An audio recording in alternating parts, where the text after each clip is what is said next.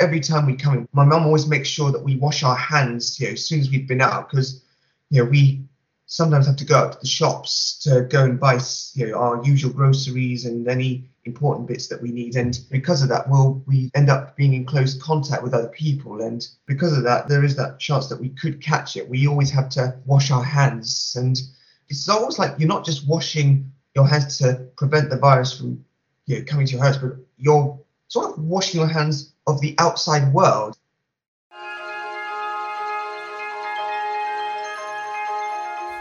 Welcome to That Feels Like Home, a podcast by the Museum of Domestic Design and Architecture, MODA, reaching you from Middlesex University in London. I'm Ana Baeza, and I'll be hosting the second season to explore the multiple stories around home in the current COVID crisis. This time, we're recording in less favorable conditions from our homes, so please bear with us if the sound isn't always of studio quality. And in this season, I'll be talking with historians, anthropologists, activists, and practitioners to reflect on the many changes brought about this pandemic on our homes. As always, we draw inspiration from our collections to rethink the past through the lens of the present. For centuries, cities have brought people and germs together. We only need to look at the histories of medicine and sanitation, urban planning, migration and movement of people, social reform, architecture, and activism to see that the histories of health and the built environment are closely intertwined.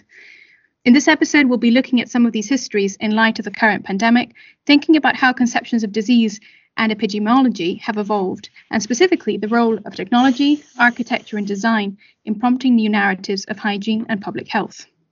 The conversation will lead us from talking about germ theory, overcrowding, and disease in the 19th century to the ideas of modernist architects in the 1930s to reform the built environment. How have pandemics been represented in the past?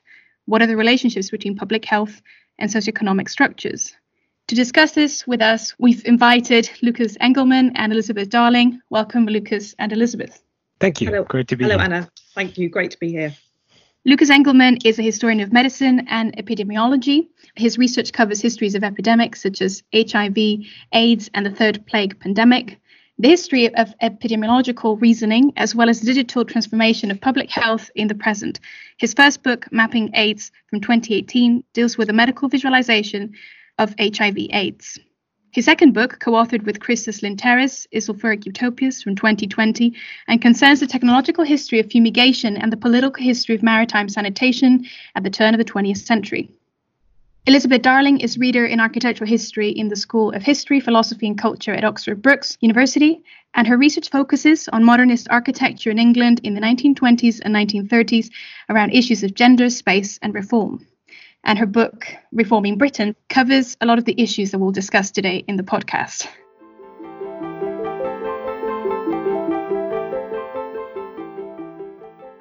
So it's a great pleasure to have you here.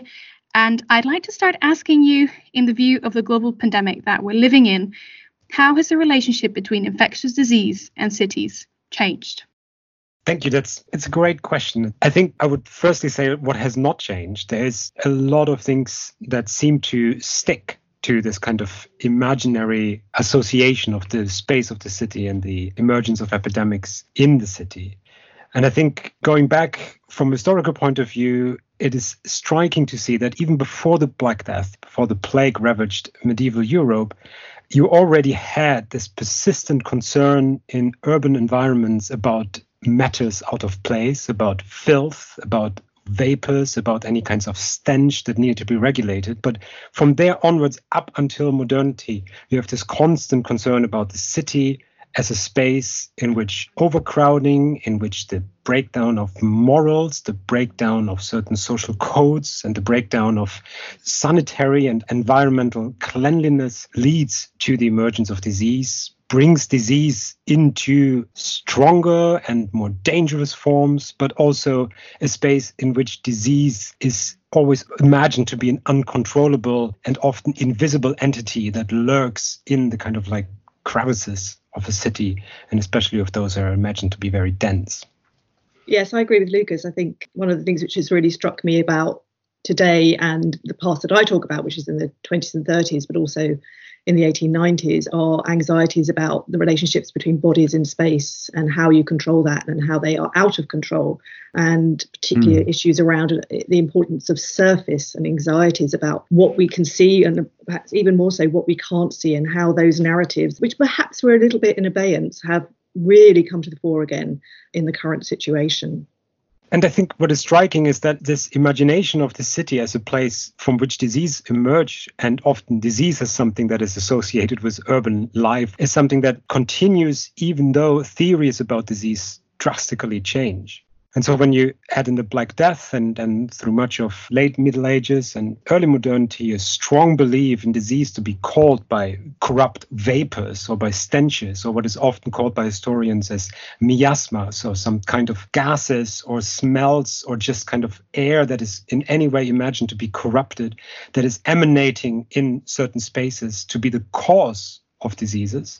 Obviously we can see here the connection between this kind of idea of a putrid air and the dense spaces of cities. But the concern about the dense space of the city doesn't really stop when the idea of disease, and especially the idea of infectious disease, becomes much more associated with pathogens and with identifiable microorganisms, which still were considered to be lurking everywhere where you can't see them, which were associated with density, stench, and dirt in many different ways long into the 20th century and up until today. I'm interested in what you're saying, Lukas, about this association between pathological disease and the city, because this also led as a result to the implementation of new urban planning measures and other changes to the built environment to precisely combat disease. And these measures, I suspect, became more all encompassing when the infectious diseases spread so widely as to become epidemics. Can you speak more about this? There's a long list of measures that could be used to fight disease epidemics and in different times in different places. And for different epidemics these measures were very different. Think about smallpox and of course the measure to fight smallpox was vaccination since the early 19th century. And the measure to fight a problem like syphilis were certainly different from the measures to fight a disease like cholera, which was assumed to be a classic miasmatic disease that were associated with the air before it became associated with water, which then led to sanitation as the kind of uh, key instrument to change the fate of a city with regards to cholera. However, I think we need to take maybe a step back and, and think about what are these entities that we, we are dealing with. And it's quite difficult to define this in general terms because, of course, we have historical views on how these change and we have the views that at the time were also kind of quite pertinent. But I think especially from the 19th century onwards, we can think of disease to be this kind of entity that is defined through its appearance in an individual case, an individual sufferer that has a certain kind of disease that is differentiated from other diseases and is treated in certain specific ways. And then the epidemic is really defined as this emergence of many cases of the same disease within a confined space and time. And of course, how we define these confinements of space and time change a lot in different times and at different places. But the epidemic, which had been a category of thinking about diseases since classic times, in modernity becomes really this association of what happens when a disease occurs in an aggregated form. And if this aggregated form seems to point to some kind of external reason or some kind of origin, really, from which this accumulated appearance of the same disease at the same place needs to be explained. So the emergence of an epidemic brought the place in which it emerges under scrutiny. It brought the kind of people who live in that place under scrutiny, and it brought the relationship of the people to their environment under scrutiny at large. And that I really think is the difference coming from the, from the kind of like treatment of individual diseases to the engagement with epidemics in the 19th century. And that is the question of how the epidemic brings society, brings population, and brings culture into the frame of suspicion when thinking about pathogenic phenomena? I think in terms of the built environment, what happens in, in major cities, really from the kind of a mid 19th century onwards, is, is there's a kind of tension between do you demolish and rebuild, and you, you know it's a it's a kind of weaponry which is assembled to kind of crash through the parts of the city which are identified as the locus of disease and infestation, and perhaps a little bit later, the source of infectious diseases. And the strategy there is a kind of sanitary one. So you kind of have sanitary policies of slum clearance where you identify a problem area, you decant the people, you don't really worry about where they go, and you demolish and you build new tenement housing on site, which is frequently designed on very sanitary lines around a central courtyard. So you have lots of air and light coming in. You have very sheer surfaces. You're not allowed to put wallpaper up. You have to be vaccinated, for example, to live in a Peabody dwelling, which are built from the 1860s onwards. The doors have gaps top and bottom to get the air through. You have these very kind of apparently very clean kind of environments, and that's a, that's a very strong tendency from the kind of 1860s right through to the near present, I would guess, uh, actually, thinking about it, versus much quieter ideas which are about, well, why not rehabilitate dwellings? Why not make them cleanable and clean? And maybe that's the way to do things. So, two rather different approaches one which is very visible and shows that you're doing something as a kind of modern state. Another is perhaps a more privately oriented activity, but arguably just as effective. I entirely agree with Elizabeth. I mean, especially from the mid 19th century onwards, the, the sanitary movements were an enormously powerful force in many cities around the world. And one example that I would pick up here, but one could talk about a lot of other examples as well, is, is Buenos Aires. And uh, the, the sanitary reformer in Buenos Aires was called Eduardo Wilde. And he was responsible for building all the big green parks in Buenos Aires. And I think what's really important about this idea that it's driven by a quite vague understanding of what makes a city healthy or what makes a city sick in the first place. But these were reforms which were very deeply interlinked with social movements and with a social reform that was very much catered to improving the living conditions of the working parts of the city, of the working classes in the city, and engaging with the movements of improving social life also by providing a healthy living condition. Yeah, and on that point, I, would like to throw at you a, a quote by the uh, anthropologist Mary Douglas from her very famous book Purity and Danger, which links to this idea of hygiene as a sort of reordering of the environment, but I think with all the implications that you're talking about, Lukas, around social change. And and she notes in chasing dirt, in papering, decorating, tidying, we are not governed by anxiety to escape disease, but are positively reordering our environment, making it conform to an idea. So I, would like you to expand on this notion of hygiene as a kind of ordering, uh, something that's quite symbolic. How do you see hygiene in terms of how it's culturally constructed and understood? I often use this concept that has been coined by, by Ruth Rogaski on hygienic modernity, and that this particular period between the late 19th centuries and into the early 20th century is marked as a period in which hygiene was an idea that far exceeded a kind of notion of engaging with pathogens or engaging with isolated dangers that were associated with a specific disease that broke out in a specific community. But really, hygiene was this umbrella term to associate a lot of different issues under these large scale campaigns of improving human life or improving the life of humans within a natural environment. And I think that has many fault lines which go into many problematic areas, but it's also this idea of hygienic modernity is really driven by the intent and then also by the plan to create an order that governs nature. And I think in that framework, diseases and epidemics were incredibly important symbolic elements that symbolize the uncontrollable forces of nature. And succeeding in the control over an epidemic would establish an, a human order over natural forces. And I think this is a really important mm. part of that element at that time. But I'm not sure if Douglas refers to that.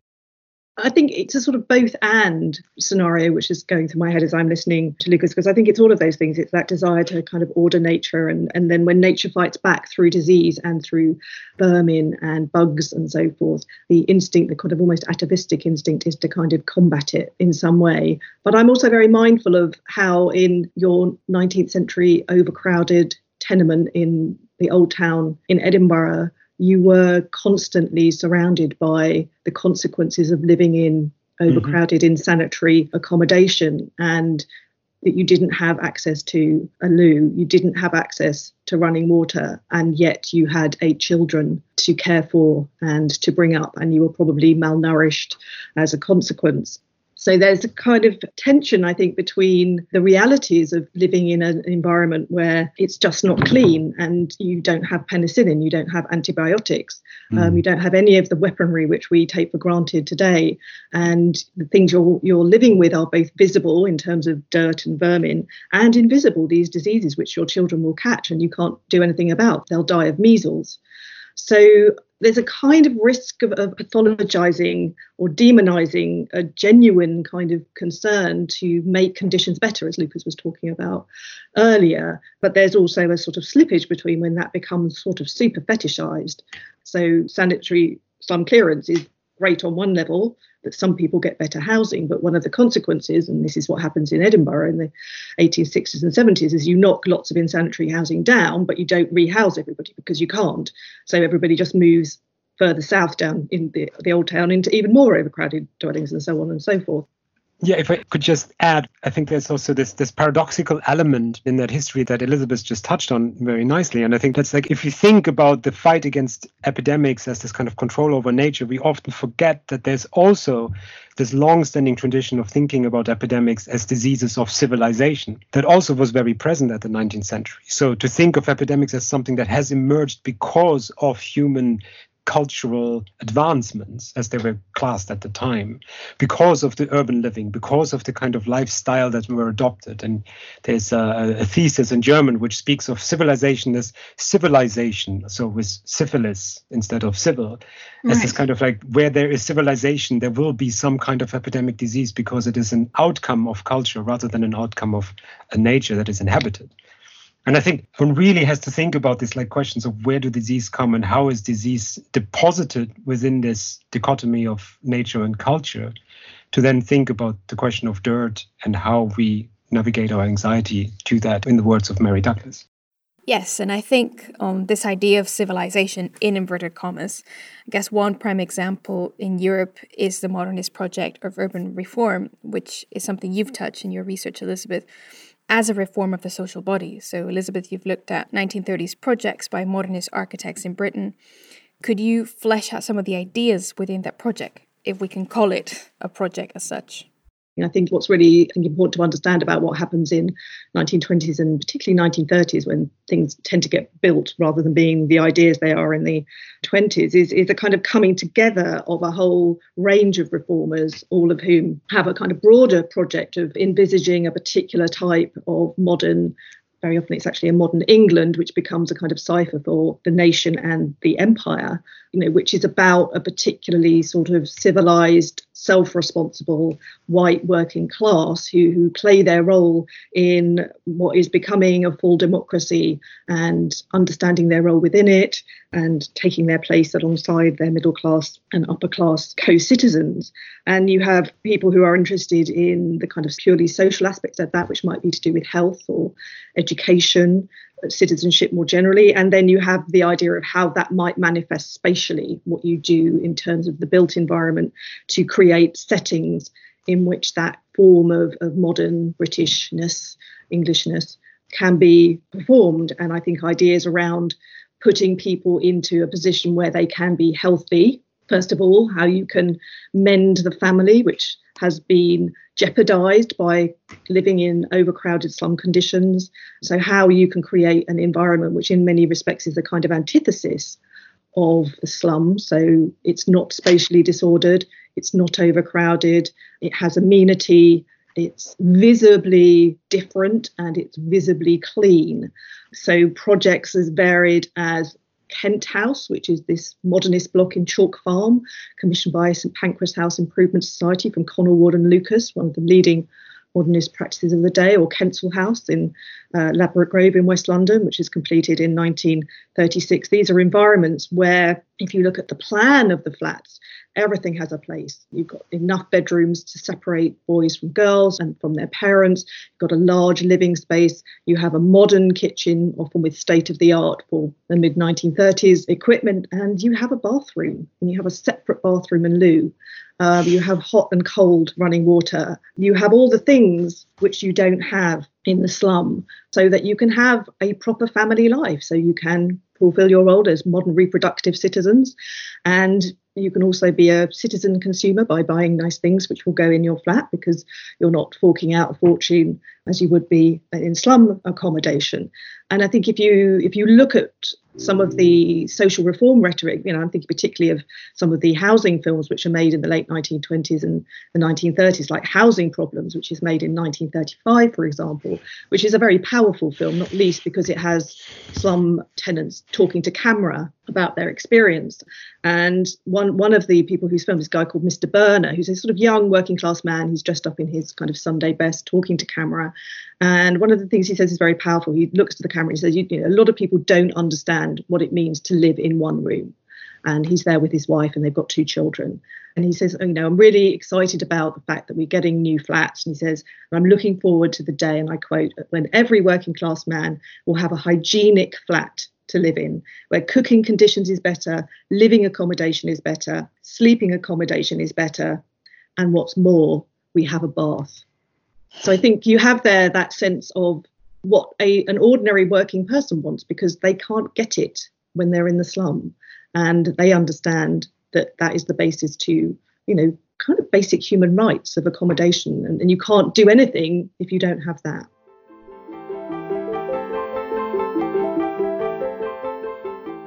You're listening to That Feels Like Home. I'm Ana Baeza, and in this episode, I'm talking to Lukas Engelmann and Elizabeth Darling about the histories of health and the built environment. We've been talking about urban spaces, infectious disease, and hygienic modernity, and now we're going to move on to discuss how sanitation evolved as part of such modernizing efforts in Europe and the USA. So, we've been talking about modernity and debates on hygiene and health quite broadly, so I'd like to drill down on these a bit more and particularly your work, Lukas, has addressed some very concrete sanitation practices in the USA that developed at the turn of the century as part of this so called hygienic modernity. What was that all about?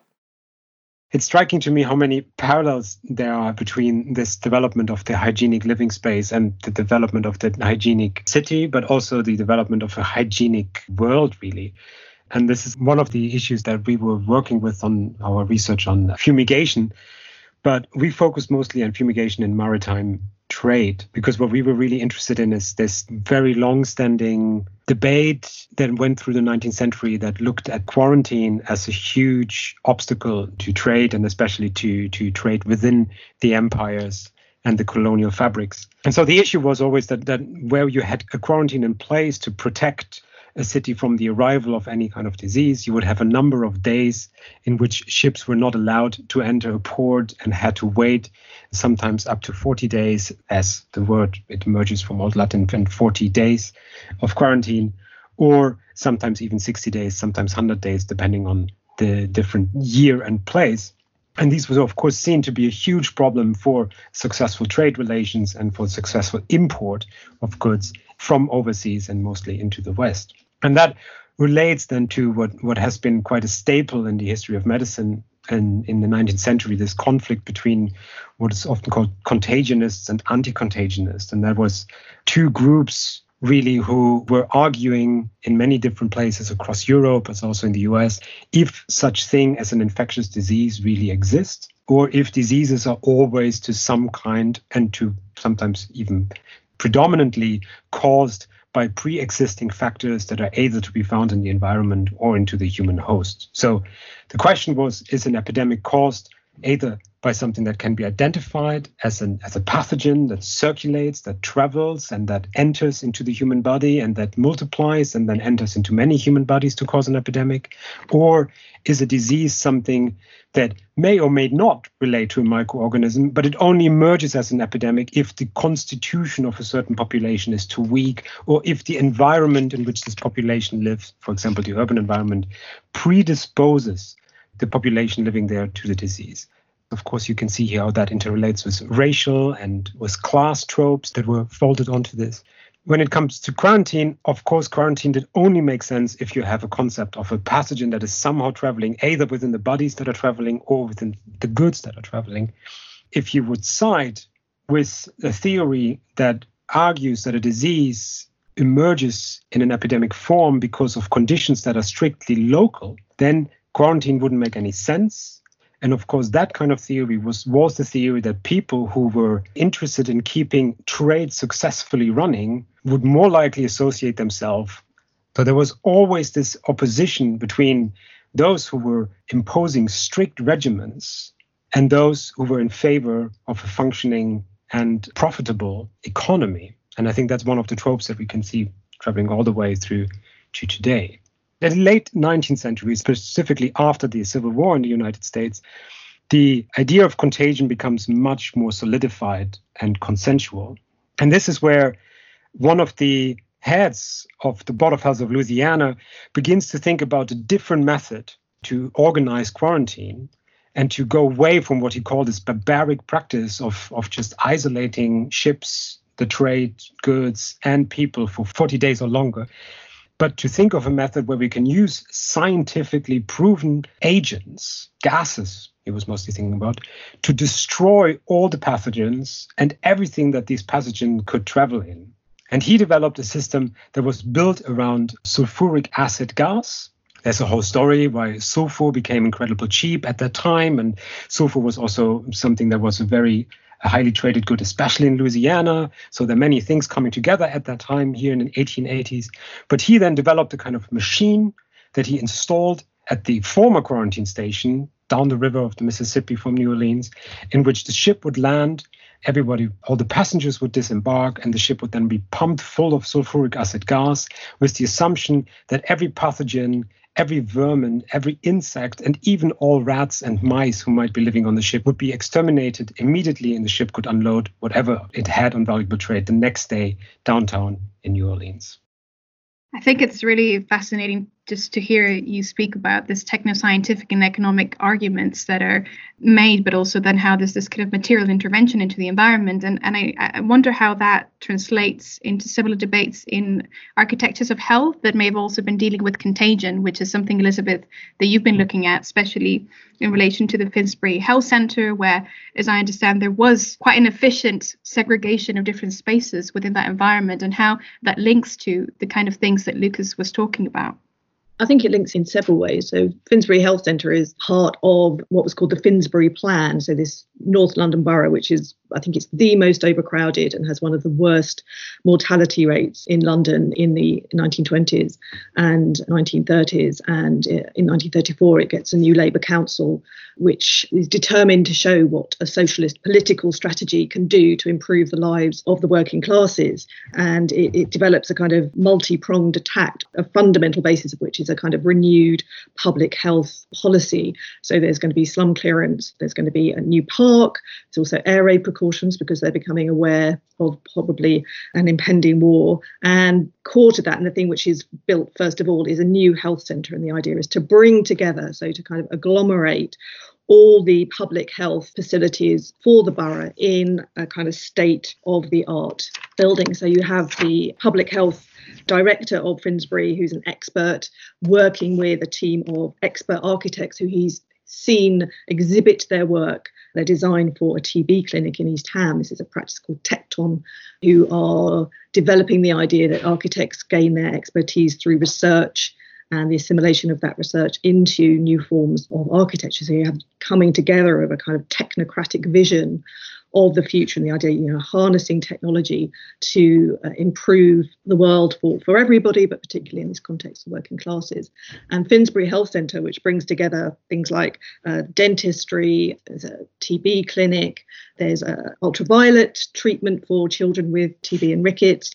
Um, so you have this building, which on the one hand has a kind of ground floor with a large open foyer where people can gather, with clinics all at ground floor level, so they're easily accessible, all in their individual separate space. But around the back, you have a separate entrance and there's a fumigation station where the uh, belongings of people who are going to be moving into new accommodation can be fumigated. And i think also people themselves can be fumigated and, and they're kept very separate from if you like the transformative parts of the building which are around the front and accessed along a rather grand processional ramp which goes into the building. So this very striking building which is clad in gleaming uh, ceramic tiles a sort of slightly off-white hue uh, this low rise building in a very densely packed urban environment is this very visible symbol of the transformative possibilities of proactive healthcare. And it eradicates disease in the past in the same way as that kind of fumigation station will eradicate all the bugs and beasts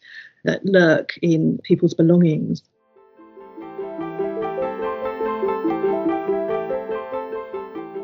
And I think there was something that struck me there of what you said, Elizabeth, about this this image of health. And I, I, think you used the expression in the past about the Finsbury Health Centre being a megaphone for health. So there's this question also of kind of publicizing these ideas, of making them visually accessible.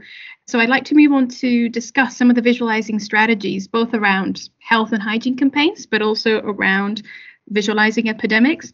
So mm. I don't know who would like to start, but I think that's quite a rich subject that I like to just take some time to consider. I would actually start with the third plague pandemic because the, the, the project I was working in, which was which was led by Christos Lynteris, was built on the assumption that the third plague pandemic was the first pandemic that was photographed.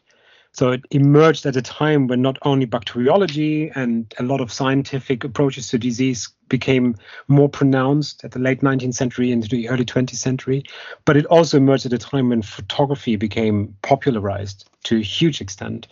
And so, if there's anything to be said, that was the assumption about how an epidemic photography might look like and how it might be different from what we know about, let's say, photography in the laboratory uh, micrography or photography of diseases and medical photography. If there's anything that is uniquely distinct about epidemic photography, then we should find it in this global archive of photographs related to the third plague pandemic. And one huge surprise that we had was that the assumptions of what we would find were entirely uh, wrong. I was expecting to find archives which would have series upon series of pictures of buboes I mean, the bubo is an iconic symptom of an evenly iconic epidemic that especially with the Black Death, has a huge historical aura that is constantly being reinvoked and being talked about even today in reference to COVID 19 as the kind of like standard example epidemic from which we supposedly can learn everything.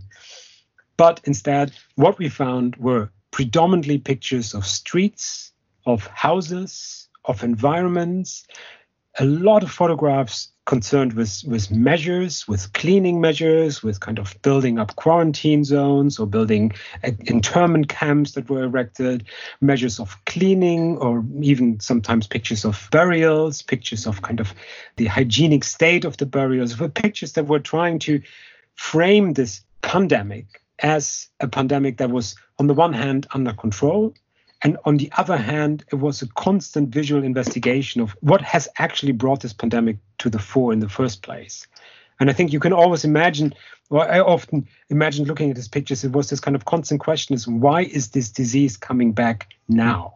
When modernity has achieved so much of a different form of lifestyles around the world, why is this menace of medieval times returning? And photography was there to kind of like frame this question kind of open ended by looking at the environments in which the disease emerged?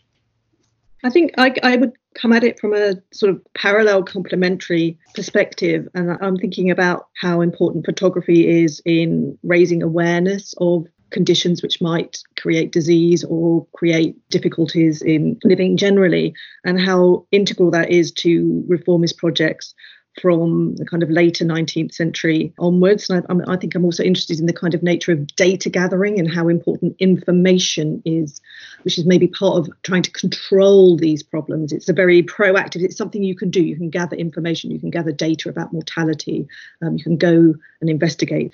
And then, depending on who your audience is, who you're trying to persuade to do something about this, I think visuals mm-hmm. start to play a more or less important example. So, whereas a statistician or a, a, medical officer of health might be very comfortable with a column of population data, if you're trying to persuade a potential donor to your reformist charity, for example, if you're interested in building housing in Edinburgh in the late 19th century, for example, or whatever, then you have to take a different tactic. And photography and visualization might that be graphs. I'm thinking of Florence Nightingale a bit earlier and her pie charts. That becomes very important. And I'm thinking of things like, you know, Dr. Barnardo's and his photographs of children before and after they come into his homes. A lot of attention played to children, the photography of children in these contexts. Think of Jacob Riis's photographs in early 20th century New York and the importance of showing the human cost, as it would have been characterized, to think of living in environments, and also making people aware that these places exist because a lot of times people just don't go there. So they, it's mm. very easy to not know. Um, one of the reasons to produce photographs and later film is particularly housing associations in London in the 20s and 30s. They use films in people's drawing rooms when they go round to raise funds. So they're showing a film of someone making a coffin for a dead child in a affluent living room in North London. You know, there's a very powerful message being relayed there of showing a child who's died because of where she lives in a very richly appointed drawing room. So the kind of tropes which are used become fairly repeated, but the aim is the same is to raise awareness, to raise consciousness, and out of that, action. If I could briefly add, I think this is really interesting coming back to fumigation through that because one thing that happens is that in some places, the fumigation practices that are being developed for maritime trade and to really kind of cleanse out ships do lend in urban spaces and are being taken up in some urban spaces, especially in Latin America, especially in Buenos Aires and in Rio de Janeiro, where you then have this massive fumigation campaigns that go through the city systematically and cleanse out every single house and cellar and every single building to provide a kind of like a cleansed city as a mode of prevention to the expected arrival of plague. And what's most important about these measures is that they're always being photographed and circulated in the newspapers as this kind of demonstration of the active state preventing the disease from arriving, being proactive and creating a, a hygienic environment that is safe to live in and in which this safety is guaranteed through the spectacle of fumigation, through cleansing the air. And I think their photography, again, visualizes the epidemic through the measures that are being taken up against the epidemic to create a framework of control against the risk or against the crisis or against the coming crisis or the coming plague. Yeah, I'm certainly thinking, you know, the kind of importance of contrast and before and after. So in slum clearance films, they, you know, they they all follow a standard narrative of panning over the, the rooftops of slums, going into a slum, showing its horribleness, etc. Maybe some interaction with people who live in slums, and then the after story of being rehoused in your wonderful flat. And I'm just as you were talking about that, Lukas, I was thinking of what's now becoming a kind of common thing on the evening news now, which is watching people who've had COVID 19 mm. and they recover, and then we see them coming out of hospital, walking or in a wheelchair and being applauded by the hospital staff and it's that mm-hmm. kind of that transformative narrative which is so important in showing that things are being done and showing that things have been done. And that's really underpinning a lot of what we've been talking about i think in terms of visual representations. Okay so images have had a performative function as part of campaigns around statehood nationhood public education etc etc etc but do we know much about how these images were circulated who they reached and how they were received at their time for the case of plague, we know that some pictures were printed in reports. These were then circulated among epidemiologists. There were plague conferences, which were discussing the, the progress in, in measures against plague and to contain plague which were often preceded by the production of voluminous reports that would just put everything together that was considered to be important and interesting about those. And there were often like appendices with lots and lots of photographs in there. But many of these photographs also just disappeared in, in archives. Many of them were unearthed only now when we kind of like discovered them and put them into now an open access available archive but I can switch to a different case and talk a little bit about about photographs in, in HIV and AIDS, where I think this is a much more political and a much more problematic issue, or it has been a much more problematic issue, and where what was beginning in the in the early days of AIDS in the 1980s as a kind of uh, clinical practice of capturing the wide range of devastating symptoms that were associated with the outbreak of AIDS in an individual patient these photographs became very quickly embroiled in a kind of media representation of the people who are at risk of AIDS and therefore were used to frame a risk group and were used to frame gay men as the kind of group that was affected by this epidemic, the group that was somewhat responsible for this epidemic and were suffering from what has been called often a deserving illness. And so these kind of like frames of the person with AIDS as being suffering from symptoms that are somehow a result of the lifestyle they're living. And they were all embroiled into the visual politics of how do you actually represent the person with AIDS and what is it that you want to show there? What do you do when you show the person with AIDS to be isolated, suffering from devastating symptoms, and dying left alone? while ignoring that there's an enormous amount of community efforts, community care, but also that there's a disease that affects so much more than just this isolated risk group, and so on and so on. So, here, in the case of AIDS in the 1980s, what clinicians probably were very surprised about that a very inconspicuous genre, clinical photography, capturing the symptoms on people with AIDS, became embroiled in this like politics of what as a society do we want to actually think about when we consider the person with AIDS and what responsibility do the media, but also does medicine have in framing and guiding those representations? Well, I was thinking, I mean, to take us back pre-AIDS, I mean, into the back to, to my period and work that I've been doing, I mean, what's very clear to me about what people think they're doing when they're doing their housing exhibitions or they're making housing films and they're creating information about what they're doing, this rests on the basis that if people have information, they will act. And I'm thinking of another health centre project, the Pioneer Health Centre, where which is in South London and it starts in 1924 and runs through the interwar period in various manifestations. And they use a lot of disease analogies in their work, and they talk about people being infected with good example and that they will behave differently if they're exposed. You know, another kind of interesting diseasey kind of uh, metaphor to good example to opportunity.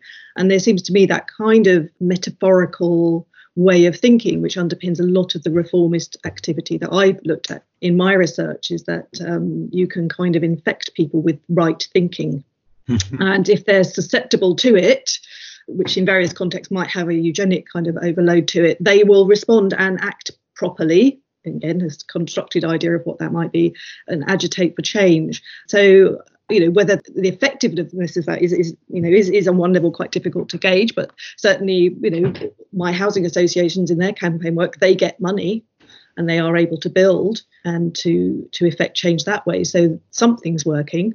Whether it's the visual culture, I don't know. Whether people are shocked by what they see, it's very difficult to, to gauge. And unfortunately, it would be great if you could if you had that kind of evidence in the archive, but I've yet to find it. Yes, so I think both of what you're saying brings to the fore what the different purposes and aims and that have accompanied this sort of visual culture produced around epidemics moving forward into the present and, thinking about COVID, I know because you specifically written about the representation of COVID at the moment. We're not just talking about photography here, right? We're talking about whole series of sort of news feed updates, different interpretations, social media. And I think, Lukas, you've mentioned something about this offering a, a simulation of sorts of the pandemic. Yes, that's something I'm, I'm thinking a lot about at the moment and thinking about COVID 19. And, and I think we've seen a lot of historians weigh in and bring in comparison to 1918 flu or the comparison to the Black Death, as I mentioned before, or comparison to pandemics at large. And I think on the one hand, we can see there's a, a, lot of analogies and, and thinking through the work that I've done on photography and on, on maps and other things. And we can see all of these registers being used again. COVID 19 is either we can see beautiful models of the virus and how it's kind of it's explained in its functionality and its effects. We can see maps of the world. We can see where the virus is and how it distributes across the world. And we can see, of course, a lot of photographs of the kind of places that are infected or the people, or you mentioned the people who are the convalescent, the recovered people who, who are leaving the hospital triumphant over the disease. And all these tropes are being activated. But one thing that struck me that is, from what I can see, really different about this pandemic at this time to all the pandemics that I know of in the past is is really the speed in which we are being informed and are being in the present of this global crisis or even being being made to partake in this global crisis. And I got curious about the term that many epidemiologists use today, and that's the term that's called nowcasting, which is a term that has been used in, in meteorology and in economics. And it's it's a way of trying to use data scattered, often very little data from the recent past, the data that you have, and you use some assumptions about the development of large scale phenomena and you you model out of that data a likely scenario so that you can quote unquote predict the present and that's something that i thought was was striking that when we look at the the way that we are being informed about the pandemic the way that we are consuming the information about the pandemic. Think of the dashboards that Johns Hopkins University provides, or think about the daily updates where we get data on mortality, on data on case rates, on testing. And although we all have learned now that these data points are never fixed and are often subject to historical change once data has been rearranged, once kind of like values have been corrected, once the National Statistics Office has weighed in, and so on we are still accepting these kind of like daily snapshots as the kind of daily state of what the epidemic is. And I'm not quite sure where I'm going with this in my research and how to think about this, but I it struck me that this is something that we have not seen in the epidemics in the past, not even in the case of AIDS, as a kind of assumption of permanent update of the pandemic. And I wonder what the effects of these are, and in particular as we are confronted with updates with these snapshots as something that, for lack of a better word, we have to understand to be simulations. There are possible scenarios that are being presented as the actual state, but then from hindsight, we often see that these states are changing and that these states are not as fixed as we assume that they are. Yeah, that's so interesting because yeah, we're in a continual state of being informed, but in a way, maybe we don't have a benchmark, a starting point for assessing that information in some way because we've got so used to not having because we've controlled disease so effectively, more or less, we haven't had to think about it. And you know, and I, as you were talking, I was thinking about the kind of almost I'm going to say atavistic for want of a better word, but you know the kind of the things to which we've retreated in order to be able to cope with this thing, and how oddly that's very reminiscent of what people have done in the past, which is become obsessed with hygiene, become obsessed with yeah. with ordering, and the kind of immediate thing that everybody did when this started was buy lots of cleaning material because we, you know, if you can clean it, you can't see it, but if you can kind of spray stuff everywhere, well, hopefully that might help. You know, that we're obsessively washing our hands and and using cleansing gel, and sort of the mask has become a kind of sign of how we're dealing with this. Do we wear a mask? Do we not wear a mask? Maybe you know,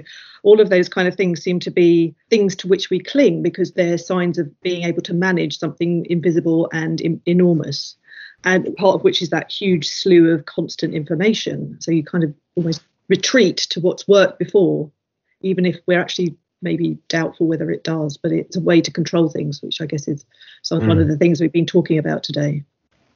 I think it also led me to reflect a bit on the role of historians with regards to pandemics and that there is a certain aspect of the way we look at pandemics that we are very deeply connected to the kind of narratives that mm. we associate with with the pandemic and i think the narrative of this pandemic is not yet told and it can't really be told unless you are in hindsight at least that was an assumption that many used to have when approaching epidemic and pandemic phenomena. But now we see a situation, I think Elizabeth just touched on that, where we see this inflation of narratives constantly going on and constantly being retold and constantly being reshaped and reflected. I mean, the, the story of the toilet paper mm. crisis is already so long ago and has been overshadowed by so many, overlaid by so many other stories that are already associated with COVID 19.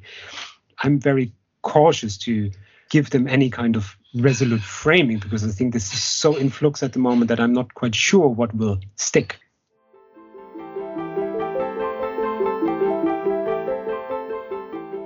I wanted to return to something that we touched on briefly a little bit earlier, which is how epidemics and pandemics in the past have intersected with socioeconomic inequalities and with racism. In the case of COVID 19, it's clear in the disproportionate impact this has had on Black and Brown communities. So, as historians and bearing in mind those historical precedents, I wondered if you might offer some reflections here. I think the history of epidemics is a rich reservoir to to look at the history of racism because almost every pandemic, almost every epidemic event had some form of us and them built into the understanding of it. In case of AIDS and HIV, it's through the framework of the risk group. And in case of the plague or in case of other older epidemics, it's much more blatant through the assumptions of a Western superiority that is either understood through the achievements, quote unquote, of modernity or through the assumption of some kind of racial superiority that is ingrained. I think looking at COVID 19, it's this old trope is coming out that I think has been used a lot in reflections on COVID 19 is that, that an epidemic makes persisting structural problems of society visible and it makes them visible in an almost too, not too, but it makes them visible in very bright and very clear contours. And I think there we see that we have a residue of structural deficits and a residue of structural inequalities that are exacerbated by a lot of silent and invisible practices, institutions, infrastructures, and so on. And all of those come now under scrutiny by searching for the cause of these inequalities that are so clearly marked in the in the data coming through on COVID-19.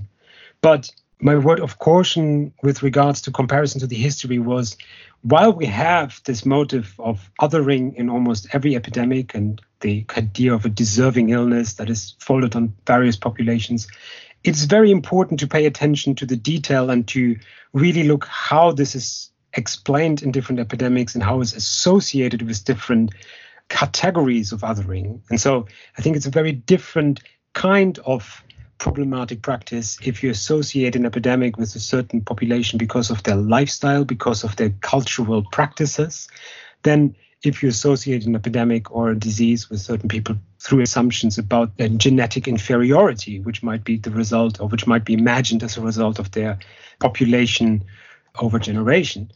Or if you look at an epidemic through the lens of kind of um, the, the question of where people live and how the environment impacts on that, even that is not innocent and has not kind of like cannot free itself from assumptions about the kind of populations that live in there and what they uh, live through.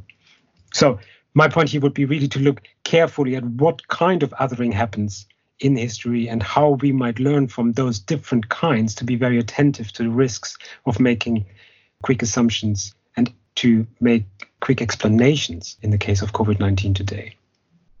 I think Lukas has put that very well. And I think one of the things which this has thrown up is, you know, it makes us have to think about lots of very uncomfortable things, which again we, we normally don't want to have to think about, which are these these structural inequalities in our world and the human impact of that. And and again that's that's going to take a long time to kind of process and to kind of be able to to measure, I think, in a in any form like a historical contextual um, way. Yes, of course, as you say, Elizabeth, this has thrown up lots of things, but also possibilities for intervening at the level of discourse, ideas, policy. So I wanted with that to finish by asking you both what do you hope for the future of public health? When I was thinking about that question, because you gave us a, you know some pointers, and I, I wrote down sensitivity about space, and that one of the things which, for me, has been a real reminder as a woman who occupies tries to occupy space. This is something which I think we all know.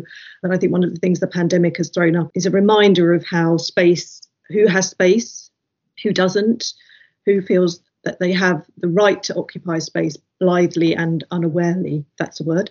And one of the things I think this is shown very plainly is there are a lot of assumptions underpinning who goes where and, and who has the right to go where. And, and my hope might be that we non people who are affected by these things might become more aware of the way they use space and that their assumption of a rightness to invade my two meters um, or whatever, and that maybe out of that there might become a more equitable sharing and ownership of space because I think it's being brought home very clearly watching people in space.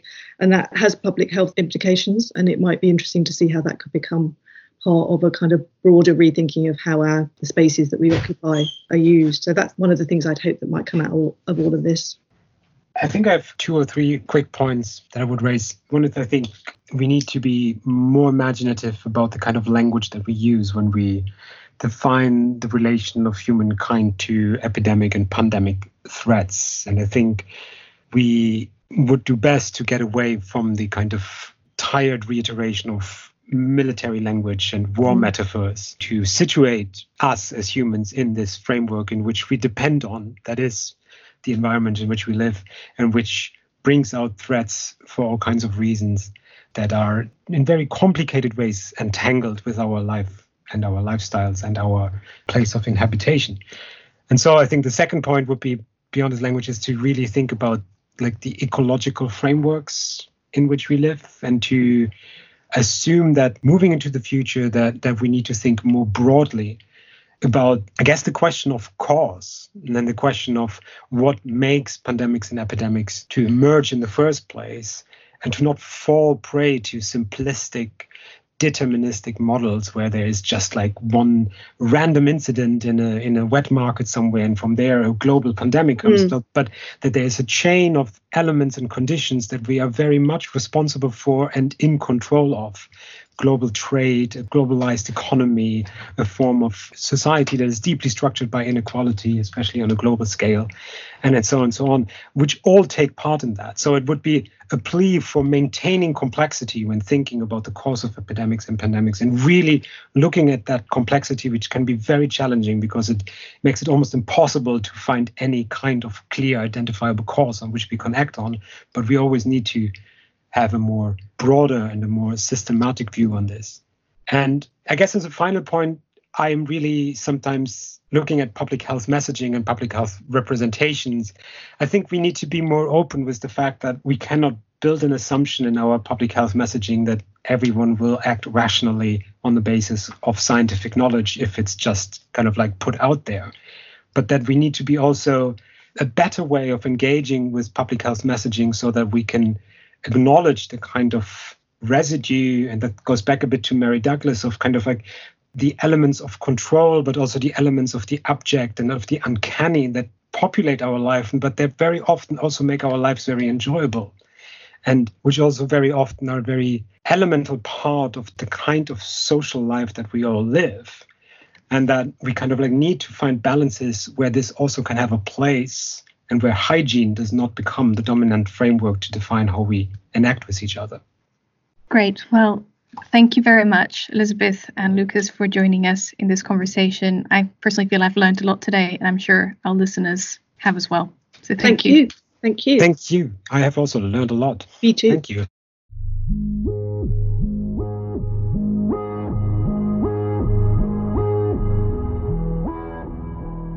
A huge thanks to Lukas Engelmann from the University of Edinburgh and Elizabeth Darling from Oxford Brookes University for joining us in this podcast and for taking us through some key moments in the urban histories of epidemics, health, and sanitation. In this episode, you also heard the voice of Matthew Patenell, who contributed his experiences of home and hygiene during lockdown. Thanks so much, Matthew. I'm Ana Baeza, and this podcast is brought to you by the Museum of Domestic Design and Architecture, Middlesex University. For more information about this episode, show notes, and reading lists, please visit our website moda.mdx.ac.uk. We'll be back again with episodes touching on yet more aspects of home life and the everyday under COVID. Stay tuned.